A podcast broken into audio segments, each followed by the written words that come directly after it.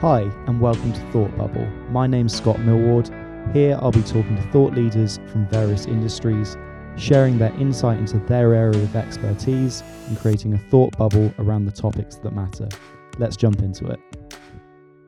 Okay, hello and welcome everyone to another episode of the podcast. Uh, really excited this afternoon to have Carol Ann Reid on the show. So, welcome. Carol Ann is a best selling author, she's a mindset coach and an NLP master practitioner, I believe it's, it's called. So, welcome and thank you for coming on the show. Thank you for having me. It's lovely to be here. So, we're going to dive into a few different topics today. So, we're going to go into looking at employees taking responsibility for their mental health. We're going to go into what companies can do for their employees in terms of mental health, and also what Kaz is doing at the moment in terms of mindset coaching, in terms of your upcoming academy as well, and also the fact you're going to have to have some kind of leave very soon. I certainly am.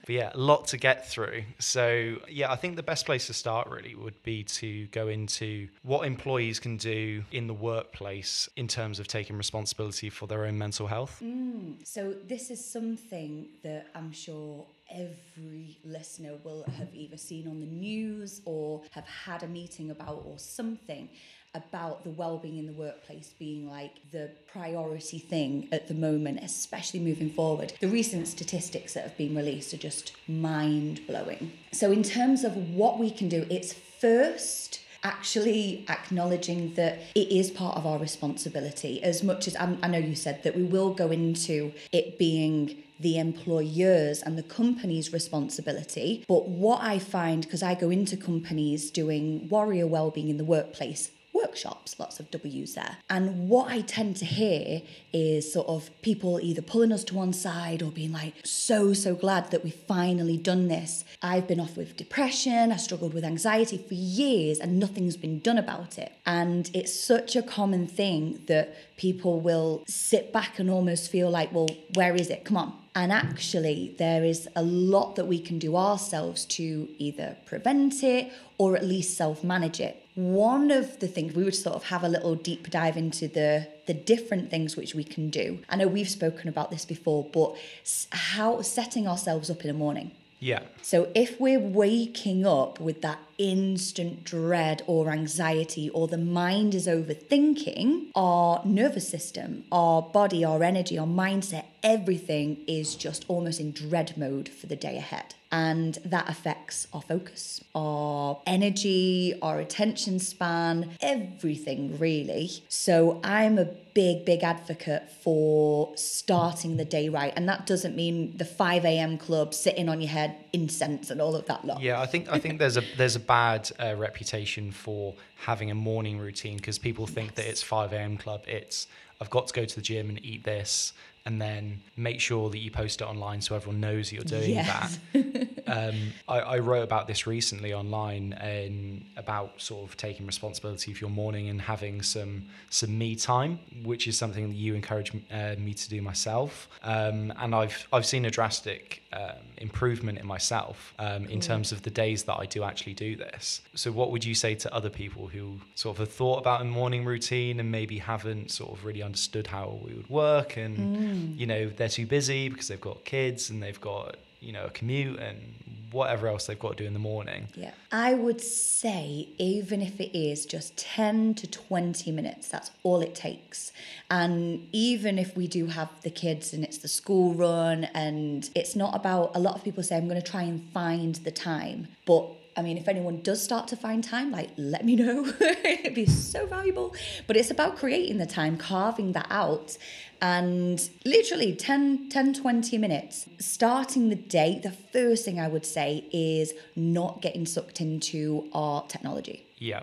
So yes, majority of us might use our mobiles for our alarm, etc. And the temptation's there. The whole world is screaming at you for attention. And it's about really working on that resilience and that self control of, okay, I'm going to turn my alarm off Yeah, yeah. And then put it face down. I can see, yeah, you're like, I, yeah. I, I, I can I can see this because I've had I've had you moaning at me about this myself. You know, but Moaning it's, courage, same thing. yeah, it's a perspective thing. But I've I've noticed that myself. That you turn on your phone to turn off your alarm, and then suddenly it's emails, WhatsApp, yeah.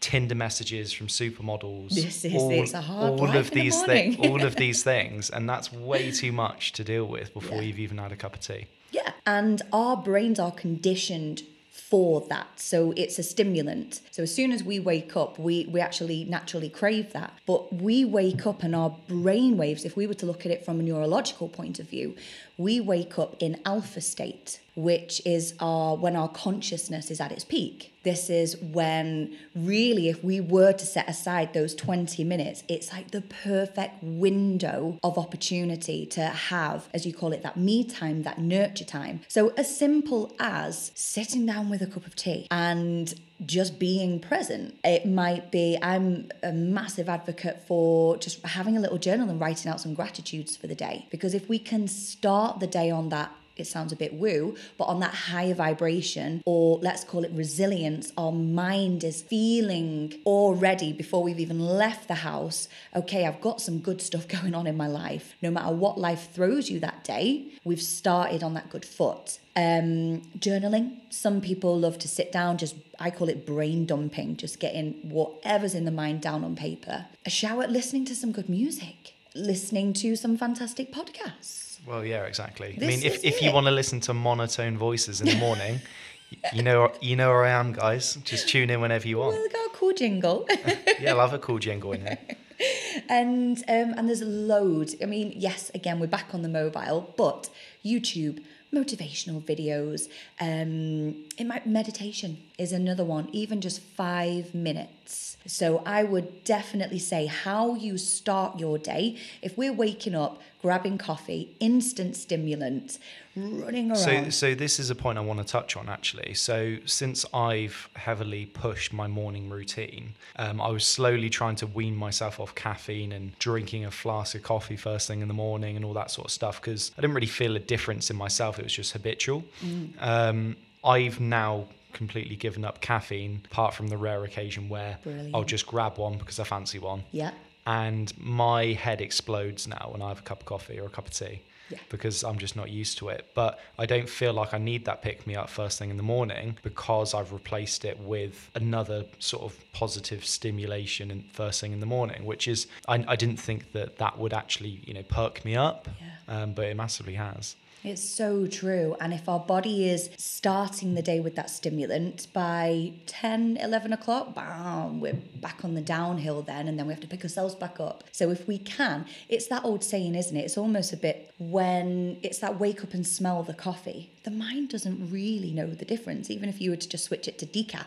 And that's great for anyone that struggles with anxiety as well. Is simple, simple little change is to switch the stimulants such as caffeine to decaf and watch within a week the difference. It's just incredible. So yeah, I would definitely say a big thing would be how you start your day and then going into the workplace in that more positive, optimistic mindset. We don't have to be doing freaking cartwheels through the door and but actually having that sense of resilience before we go in has a dramatic effect on our mindsets. Okay, so now we've managed to get out of bed, Mm-hmm. uh, we've managed to get into the office or wherever we work. What advice would you give to people now they're in the workplace? You know, we've got lots of meetings going on, phone calls, emails coming out of your ears. Things get stressful, things get, you know, intense. Yeah. What advice would you give to people whilst they're at work? What, what can they do? How can they, you know, maybe change their mindset? What can they do in terms of habits um, to make themselves sort of a little bit better? So, one thing is um, self awareness. So, actually recognizing, because as we know, like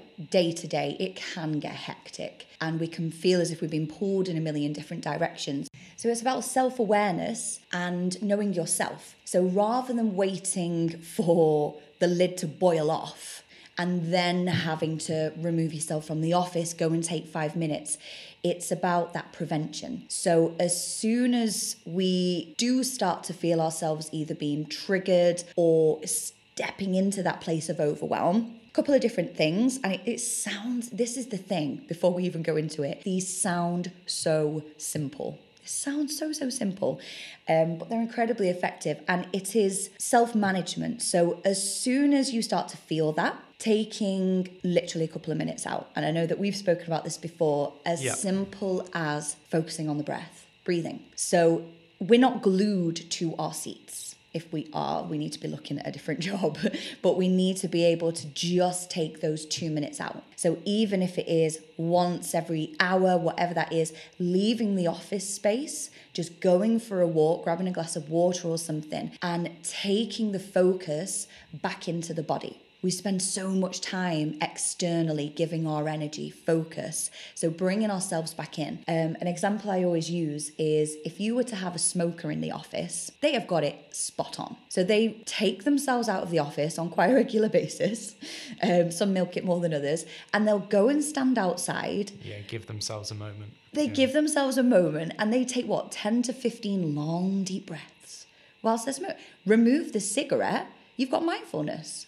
They're literally doing the exact perfect thing that I that I would recommend. And then when you see them come back through the door, they look like a different person. Yeah. Definitely not recommending taking up smoking. Yeah, it's not as No. cool as it seems. No. But if we were to look at it from that point of view of taking just two minutes to reset, and I actually think, especially now in the workplace, it's so much more understood about mental health and actually just saying, I just need two minutes out. It's just a well-being check-in, whatever that is, whatever you want to call it. Um, so taking those two minutes out. Another really powerful thing is where the focus is going. So um, I've studied in CBT, so cognitive behavioural therapy, and in CBT, it's sort of the prominent thing is how our thoughts affect our feelings and emotions that then affect our behaviors. So if our thoughts are scattered all over the show and we're in that place of again overwhelm, overthinking, that's affecting the body's chemistry. It's affecting our emotions.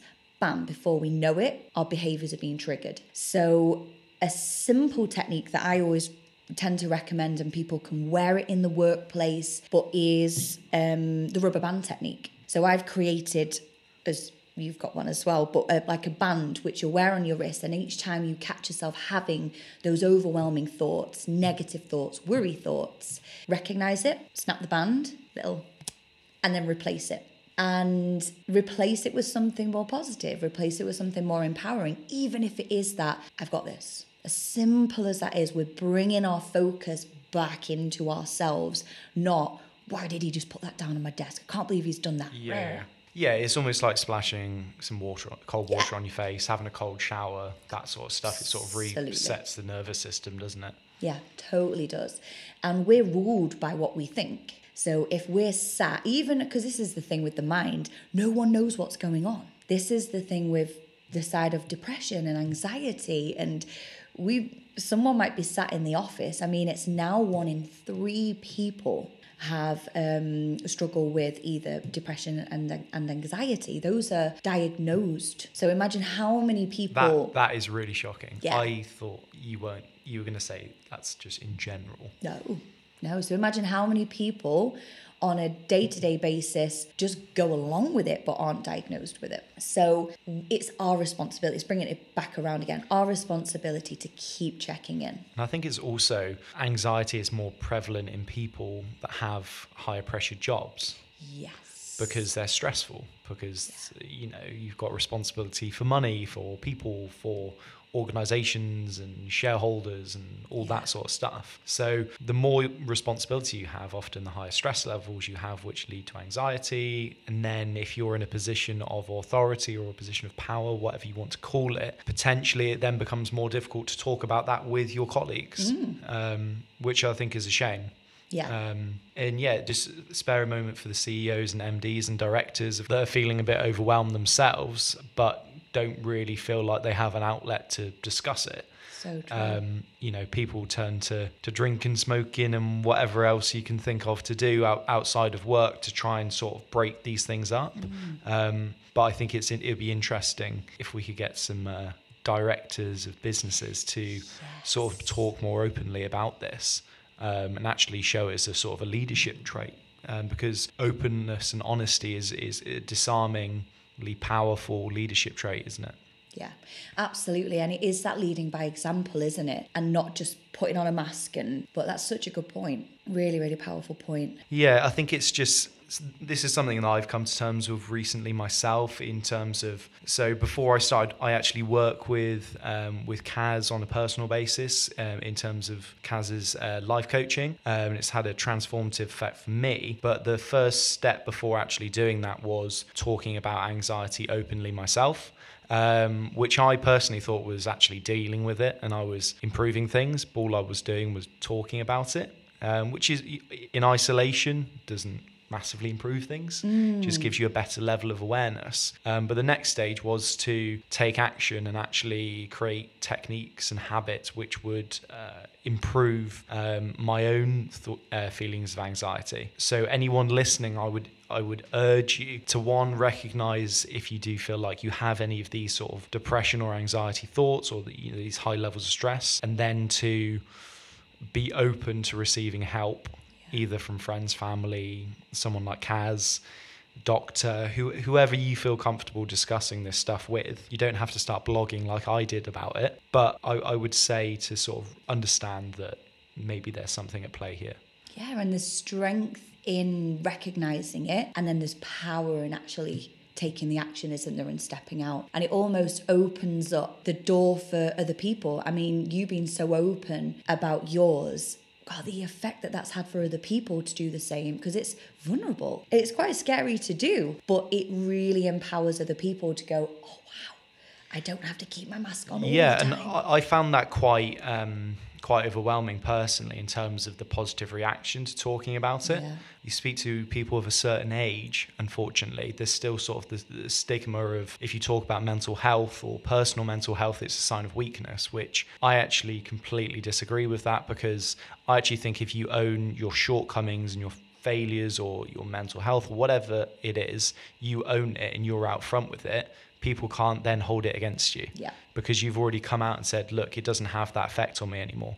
And it loosens the grip on you as well. Yeah, absolutely. I think one thing I've struggled with anxiety in the past, and I think as a human being, we all situational have different events happen in our life that can trigger whether it is the workplace family life home life anything like that but i'm a big believer in having a toolkit because there is no one size fits all when it comes to mental health and well-being and just having as many different tools techniques support networks around you.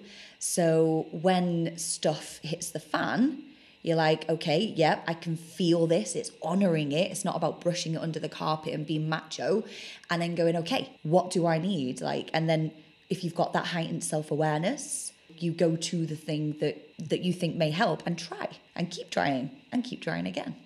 Yeah, absolutely. I, I couldn't agree more. I, I would also say that once you actually talk about the topic of mental health personally, mm. um, it massively takes the stigma and the hold and the control of it has over yourself away. So when people are going, "Oh, you're so brave," you know, personally, I didn't feel that brave doing it because I'd already, uh, by actually coming out with this stuff, I I didn't feel like it had a control over me anymore. Yes. So the people that are saying, "Oh, you're so brave," it's because they hadn't made that leap themselves. Yes. So so they're sort of all, you know, you've loosened the grip on this thing. So yeah, I think w- w- when once you actually do that, it's a really um, empowering thing. So true.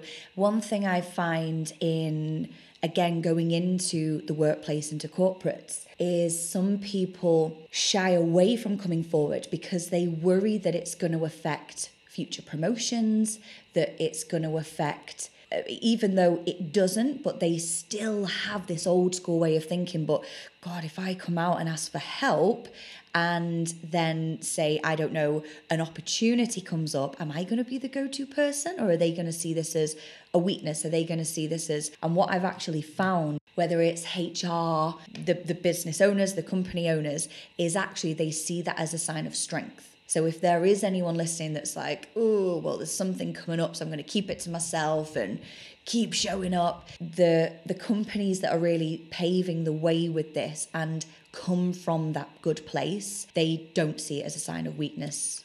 No, and I think any employer worth their weight would want you to come forward and Yeah. also to acknowledge that they are there to help you and support you to do your best Yes. work. They don't want you in a poor situation because that's going to affect what you can do for them. Yeah. And also, um, you would infer that most bosses aren't the, the worst people in the world and HR isn't this horrible, scary function. Yeah. Um, they want their employees to feel happy and healthy and good at work so that they can contribute what they're trying to do in the first place. Yeah. So, yeah, please don't be worried about coming forward with something like that. And if your organization doesn't accept that coming forward, I- I think you probably do need to consider whether you're doing the right job for you or whether you're working in the right company because your mental health is the most important thing.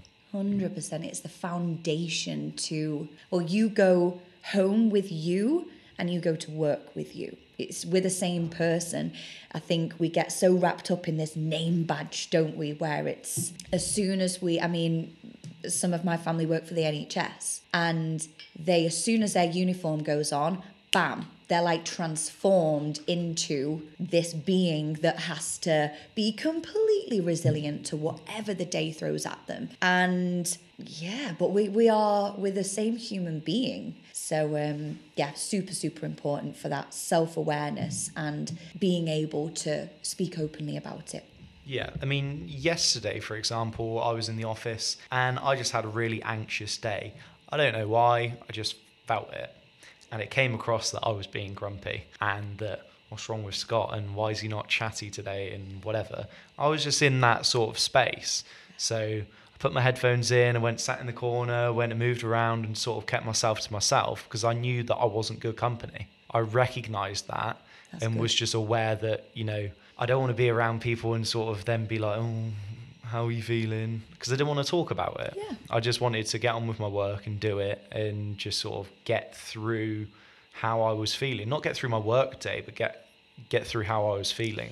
Yes. So you honored how you were feeling. Yeah. You didn't put this switch on and be like, I'm going to show up anyway, which drains you of energy. Yeah. And you honored that and took some time out. That's it's fantastic. Yeah, I mean that's the one of the big reasons I think it's important to actually come forward and discuss it so that when you get that situation you actually feel like that or you're visibly acting in a different way to how you normally are people can understand it. They're not like oh Scott or Kaz is off with me today. What's going on? Why don't they want to chat about the football scores or about the weather or what they're having for lunch? It's because just not feeling it. Yeah. you know, uh, and we're all human, and I think we all have those days. So, um, yeah, okay. I think we've we've gone through a lot of what employees can do for themselves in the workplace to give themselves a chance at reducing anxiety and improving uh, mental health in general.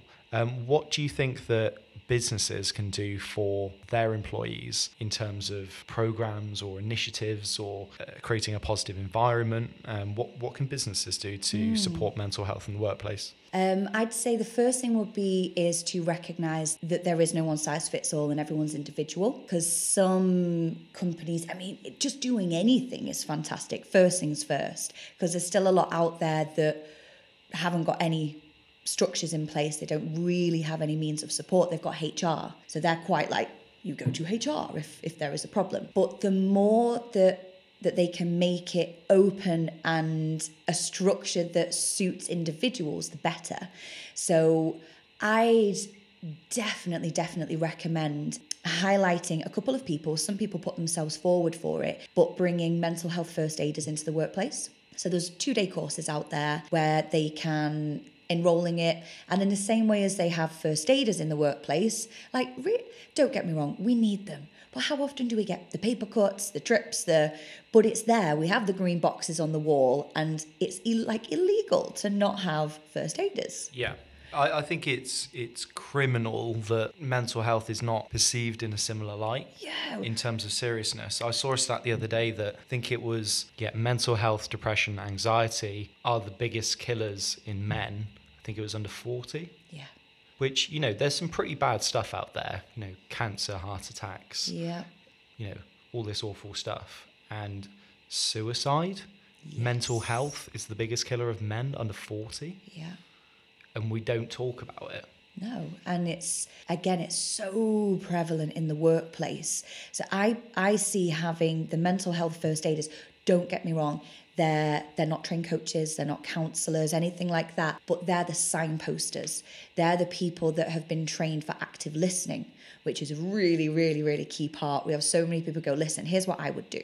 Or have you ever tried this? And then they come out with what they have done before or what they recommend. Or some people would be like, come on, man up. That's that that's yeah, should just never ever be said. Yeah, I feel like I feel like that sort of terminology needs Yeah. to. Uh, Uh, but you do because they some people like they just wouldn't know any different. But if you can pinpoint to some mental health first aiders, I definitely definitely recommend that pretty much all companies should have those in place, the same as we do first aiders. Another thing would be whether it's what I know some companies now one day a week or one day a month have um, whether it's like a side office or just a safe space where they bring a professional in and they open it up and say okay if you want to go and have a chat with whoever it is that's in go and take those 20 minutes out. And it doesn't just have to be about the workplace. What we tend to find is those that are struggling let's say in sales those that are struggling with fitting in with their team anyone that's sort of standing out a little bit or underperforming it tends to be a personal issue that is underlying it they may say well i'm not getting this support or this deadline is written almost guarantee that there will be something underneath it that's kind of brought that up to the surface. So companies, it would be fantastic to have someone there that they can go to. And another thing is workshops. So like I said, Yeah. I do the Warrior Wellbeing in the Workplace workshop. and that is about NLP techniques, CBT techniques, mindfulness. Again, I'm all about providing as many tools as possible so individuals can think that suits me, that wouldn't work for me, I'm up for trying that. And they can kind of yeah, pick and choose. pick, yeah, pick and choose bits. So, yes, they may think that this is the, the one thing, oh, budgets and we've not got this, or we'll have to look at that next year because it's. But this. if you if you think about budgets and and all these sort of things, um, so at MBA we work with clients in order to improve their retention of staff and reduce attrition and uh, increase productivity and bring in the best talent to their businesses. Productivity in the workplace is massively dependent on how you feel Hundred percent. That is from you as an individual and from the business and the environment that you're in. So it needs to be sort of a harmonious relationship between all parties for Yeah. productivity to actually occur. Um, you can't just get a big stick and hit people with it. No, it- that that's like the old school way, isn't it? Yeah, but the the concept of you need to dial that phone more and work harder. When results aren't getting better, you should probably work smarter and evaluate what's going on. Absolutely. Um, and I think that things like the workshops, things like getting uh, mental health first aiders in the workplace, can actually create an environment where people feel safe to go to work. yeah, and they feel heard Yeah. and appreciated. And I think, if I remember right, there was one, there was a company I was speaking to not so long ago, and we worked out that over the space of a year, it'd work out at about £17 per person if they were to have a particular workshop with an ongoing support with this and with that. So it, it's that speculate to accumulate, only it isn't just a financial investment, it's an energetic investment, it's a time investment. But wow, do the results come back in? There was a stat, I do think it was a 2017 one, so there'll no doubt be a, a, a, a more recent updated one. And it was companies just within the UK would save around 50 billion pounds if better mental health um, support was available in the workplace. 50 billion. Like, that is a lot. And if we were to break it down, and like you said, with abs- uh, with people being off poorly, and a lot of people who do go off sick aren't always open about it being anxiety and depression. Yeah, it could it, absolutely. It could be you hurt your back, but uh, so I work with um, a lot of our clients on their employer brand and on reducing attrition and how can we communicate roles better and all these sort of things. And one of the things that we noticed was for a, a call center role that in the first four weeks things are fine, and then after four weeks they get an assessment of their calls and generally it's quite negative because it's mm. normally quite rubbish because it's their one Yeah. you know it's their first week or two weeks on the phone and they saw development of people going on sick Wow. after doing this review and it's like well a couple of points here. Maybe we should set people up and say look your first review's going to be rubbish because you're probably rubbish. Just accept Yeah. it and it's fine. Or maybe we sh- you, you sort of deliver that feedback in a slightly better way. Yes. but the fact that that's mental health and people's anxiety and stress about "Oh, I don't want to go into work because I'm just going to get you know all this negative feedback. Fear based. fear based yeah. What, pe- what people want is to feel supported if they feel supported and trusted they'll they'll work better um, Absolutely. that doesn't mean giving people an easy ride, by the way, but it does mean understanding that that can negatively impact the morale, the understanding, the productivity of your staff, and it'll just become a, a mad cycle of, well, people just aren't good enough. And it's like, well, no, you don't understand people. Yeah. Yes. And again, it's every individual. Some people really thrive under pressure, and we sort of call it like have an away goal. So, that fear if you don't hit this stat by this time, then you're going to be out. So, that's the away goal, and that's the fear based drivers. Some people are naturally like that, some people are more target driven. Reach this, you will achieve this. And some companies will just have one or the other.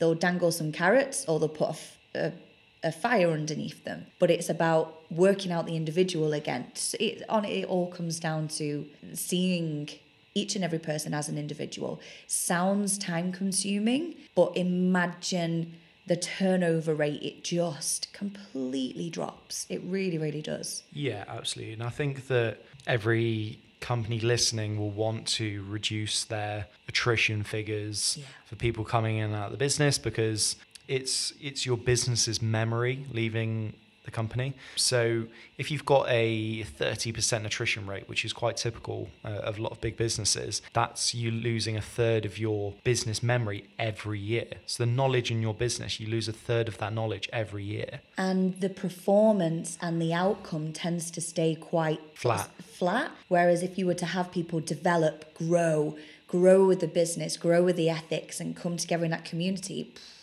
skyrockets Absolutely. And I think the companies that are doing well anyway, and they go, oh, you know, we're going well anyway, but we just need to sort of fix this. And it's like you would be doing so much better Yeah. if you were, if you fix the people element. And that's one of the really positive things that I get to do at MBA is to support our clients with the people side of things and try and make them a, sound a better business and make them reflect on what they should and shouldn't be doing because they think that oh we just need to make it look good and you know make it more attractive i'm like no you've actually got to fix the issues i'm, o- I'm only going to document here i'm not going to create Yeah. some new newfound perception of something Yeah. because that's not going to help you because people will come into your business they'll be sold one thing and they'll leave three six nine 12 months later because they went oh the reality didn't match up but if you can sell the reality even if it's not perfect and say look we know we're not perfect but we're doing x y and z to to actually fix that honesty is massively disarming 100% and people will trust people that start off with we're not great at the moment but we're doing this stick with us you'll Yeah. go okay i'll respect that it's the human element again isn't it Yeah, absolutely.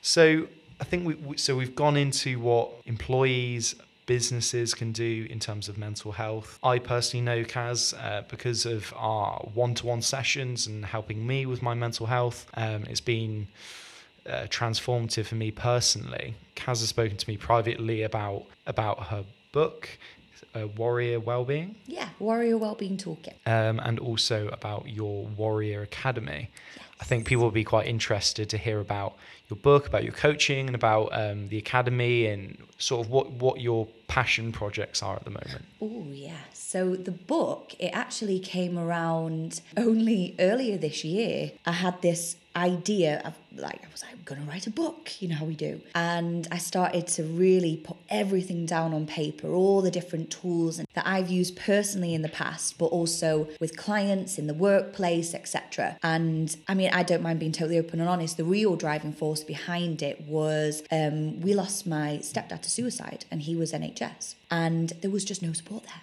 I was like, so he he worked in the NHS. yeah, worked in the NHS. Oh wow. And no one saw it coming. And this was what this was a good five, God, six years ago now. And that was big turning point for me where I was like, I actually had a complete career shift. I was like, something has to change here. So I always knew I was going to do a book, trained in everything that I could, got as much experience under my belt. And I was like, right, I want it to be like the warrior element represents that your past doesn't define who you are. It is a part of who you are, but it's your strength if you choose it to be. And the toolkit is, as I've, we've sort of spoke about quite a lot, is about having as many different go-to elements and tools and techniques. And then it occurred to me, I was like, okay, I've trained and I've got all these different ideas, but how cool would it be to get different experts, coaches, psychologists, teachers, sports experts, and get them to share a bit about their story, their background with their own mental health. I call it being in the trenches. Like we've all been in the trenches. And how they came through it, and a really powerful technique that they use. So, I share the CBT one. We've got other people that have shared things like EFT, sound healing. We've got quite like out there kind of things, yeah. all the way through to mindfulness, very typical uh, resilience techniques. So, that's how the book came about. And we launched that for World Mental Health Day and then all the money goes to um, the Mental Health Foundation charity. That's amazing. So that was really cool, and we got to the top seventy on Amazon. That is crazy. Yes, we were in the top hundred. I was so excited. So, can you tell me about numbers sold or money given to charities or anything yes. like that? Yes. So when we first launched it, I think we sold on the first day. I think it was, was it seven or eight hundred copies. That's crazy. So that was really, really good. Seven or eight hundred, and we're in the thousands now. With the goal being we get it into because it's on paperback and Kindle, get it into Waterstones. I actually went in there and had a picture with it, just for like the vision board kind of thing. Um, so that's still out there and that's doing really well. Yeah, I mean that that's amazing as well. To that you've attributed that as a goal that you wanted to do something like that, and you attached that you wanted the money from the book to go to the mental health charity. Yeah. And also now you're talking about visualization. That you want to get the book into uh, Waterstones and help more people with it. Yeah. Um, and volume two's coming as well. Volume two is coming. volume coming. two is happening in 2020. okay. Well, if you contact Carol Ann or you go on to Amazon, if you exchange some money, she will be more than happy to send you a book. Yes, there we go. So, signed one. a signed one, even. Um, so yeah, we're very excited for volume two. Yes. Um, so that's kind of how that came about, and I think again, when you've been in that place, it's it's a real sort of driving force behind it. So it's been really successful. Um, the Warrior Academy, one thing I found with being a coach or mentor or whatever it is you want to call it, is some people really thrive on that one to one basis. Um, it takes knowing your worth to take those steps. This is something that I've really found is people either just have this sudden light bulb moment. They might have thought about it for a year, five years and all of a sudden it's like right enough is enough. And then it's also being able to put the time in financially investing as well in yourself. I mean how many people go and get their hair done nails done? We go and get the cars but it's kind of that thing about can i invest in myself? It's sort of that more taboo thing isn't it? So i work on a one-to-one basis but then also wanted to create a membership where people can commit and they're within a group. So they're within like a community so they get the want like the the coaching support but it's a community it's like a network basically and that's been really successful as well over sort of the past we launched that in September or October through the Teachable platform. So people can log in, log out, they can sort of do it at their own pace. And we've got people from different countries doing it as well. No, it's, So it's, it's cool. amazing. So uh, th- I'm sure that is a it's more cost effective um, solution if you want to go via Yeah. the um, academy. It's like the first stepping stone. Yeah, if, if that if that is an easier commitment for you than doing one to one coaching with someone like Kaz or even going to a doctor or anything like that, Yeah. just to sort of explore where you fit really. Yeah, it's that lack of understanding how you actually feel, seeing a community of other people share what's going on with them gives you a better understanding of where you're at Yeah. and an understanding of what support you need. Because I don't know about anyone else, but personally, I knew things weren't right and I needed some support. you were action. Yeah, and I went and I went to action. And I was looking looking for it, Yeah. but you don't have to go straight into it. Yeah. you, you could sort of take that baby step. Absolutely. So that's yeah, that's been really, really cool to do to be able to sort of support on a, a wider level. And yeah, and then there's the the workshops in the workplace. So I've actually got a team of people now that go into the into the workplace as well and deliver the workshops and and all that. No, it's, it's, it's amazing. I think that the positive thing that I hear from yourself and uh, f- from other people is in terms of mental health is that I like to hear people are trying to build businesses around supporting people with mental health because it's a support service that hasn't been hasn't been really there for people. The NHS is massively underfunded, as everyone knows, and I think that GPs aren't really well equipped to support you with it because they're a general practitioner. They And have they prescribe. they That's prescribe. their duty. Yeah, that they have five, ten minutes with you for them to fully understand you, your problems, how you're feeling, blah blah blah. You know, I- don't know much about medicine, but I know that some tablet wouldn't really understand my my problems and how I feel. Yeah, if you and I were to take, I mean, I'm, and I actually say this in the book, I'm all for prescription if that's the right thing for, for, for the individual. But it would be if you and I were to go to the doctors and we have similar traits and symptoms of anxiety or depression, we could also have incredibly separate ones where you might struggle with sleep, I might struggle with um, feeling hyper. You might struggle with eating, I might struggle with overeating, and but we would still get given possibly this the same, if not a similar prescription. And then I, I get a lot of people come out of the doctors and say, "Oh, I didn't feel listened to," or "I just got given a prescription." But that's their job. Yeah, that's- that is their duty. It's our duty to go and look at what else suits us. We can still do that. It's a it is a good thing to do. It's the leveling out of our brain's chemistry. But then it's okay, what else can we do? I would also say that if you go right, well, if I take some tablets, that's solving the problem, and I don't need to deal with it because the I- I've already taken the step to get some prescription, and it moves the accountability onto well, I'm going to blame the doctor if it doesn't work. Yes. Victim mindset. And it sounds, Yeah. I really, really don't like those words because it Yeah, yeah. sounds so negative. But if we are in that victim mindset of, well, I've been on it for this long and they've not changed this, I've not changed that, what have you done for yourself? And it's a tough thing to do. It really is a tough thing to do. And that's why I'm all about the warrior thing because it's enough is enough. Step into my power. Let's let's go. What else can I do? Yeah, absolutely. And I think that the the point is, yeah, stepping into your power, warrior instead of worrier, and you you have to take accountability for yourself at that point, which is an amazing thing. I mean, I've personally recommended my sister to now work with um, with Kaz.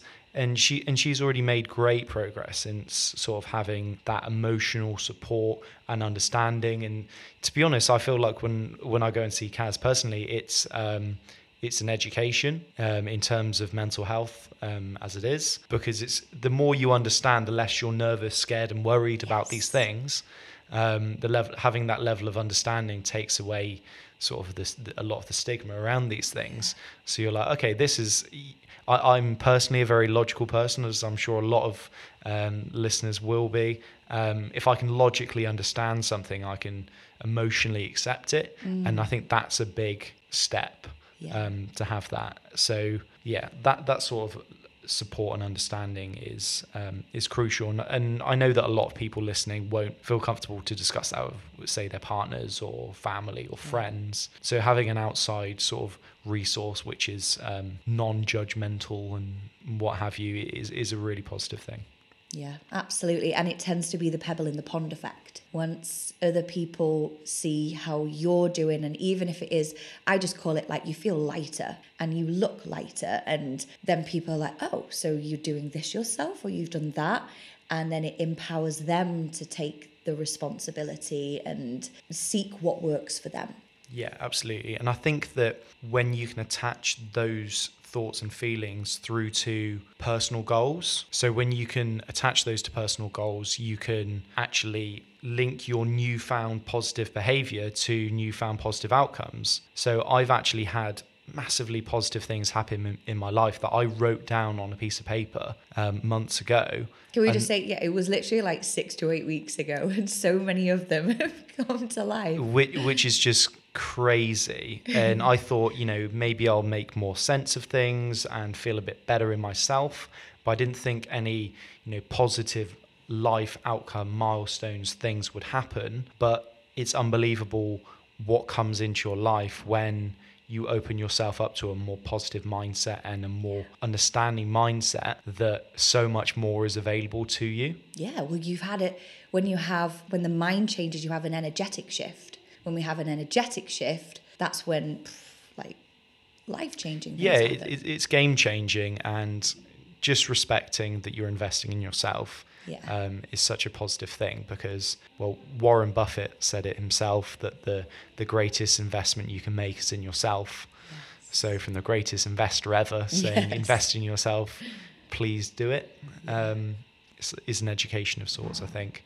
Okay, I think we've um, solved a lot of issues here today. Yes. Um, so we've gone into um, what employees can do in the workplace, what businesses can do in the workplace for their employees, what Kaz is up to at the moment, all these um, different projects um, that are supporting so many individuals, and also uh, giving a bit of understanding as to the impact it can have on individuals um, in terms of their own mental health. So I would implore anyone listening, if they want to talk to myself or to Kaz um, about anything that we've discussed today, please feel free. Drop us a message on LinkedIn um, or get in contact and we'll give us give you our contact details. It's not a problem, but do get in touch if any of the topics sort of really resonated with you, um, and we'd be more than happy to uh, to support where we can. So thank you for coming on the show, Kaz. It's been a pleasure. Thank you so much for having me.